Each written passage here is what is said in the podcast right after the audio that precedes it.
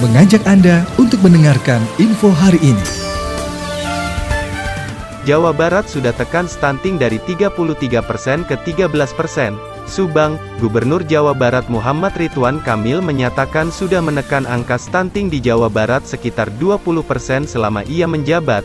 Menurutnya populasi penduduk yang dimiliki Jabar hingga sekitar 50 juta ini, akan berkualitas apabila angka stuntingnya dapat terus ditekan.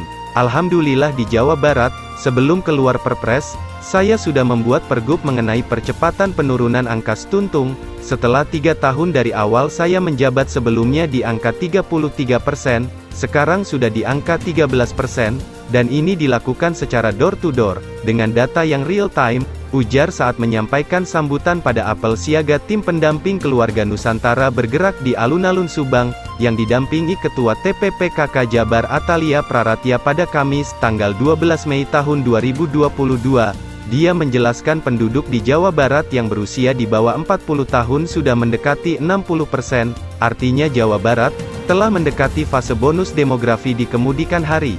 Karena itu pencegahan stunting dan keluarga berencana ini adalah langkah yang tepat dalam mempersiapkannya bonus demografi di Jawa Barat, tuturnya upaya tersebut, Menurut Kang Emil harus disertai dengan maksimalnya pembangunan khususnya dalam hal penambahan fasilitas kesehatan di Jawa Barat agar memudahkan warga mendapat akses kesehatan yang cepat.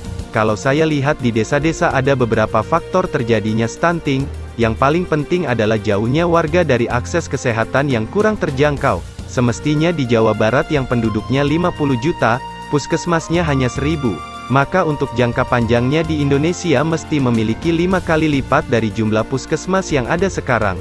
Baru ini bisa maksimal menangani kesehatan warga, tandasnya.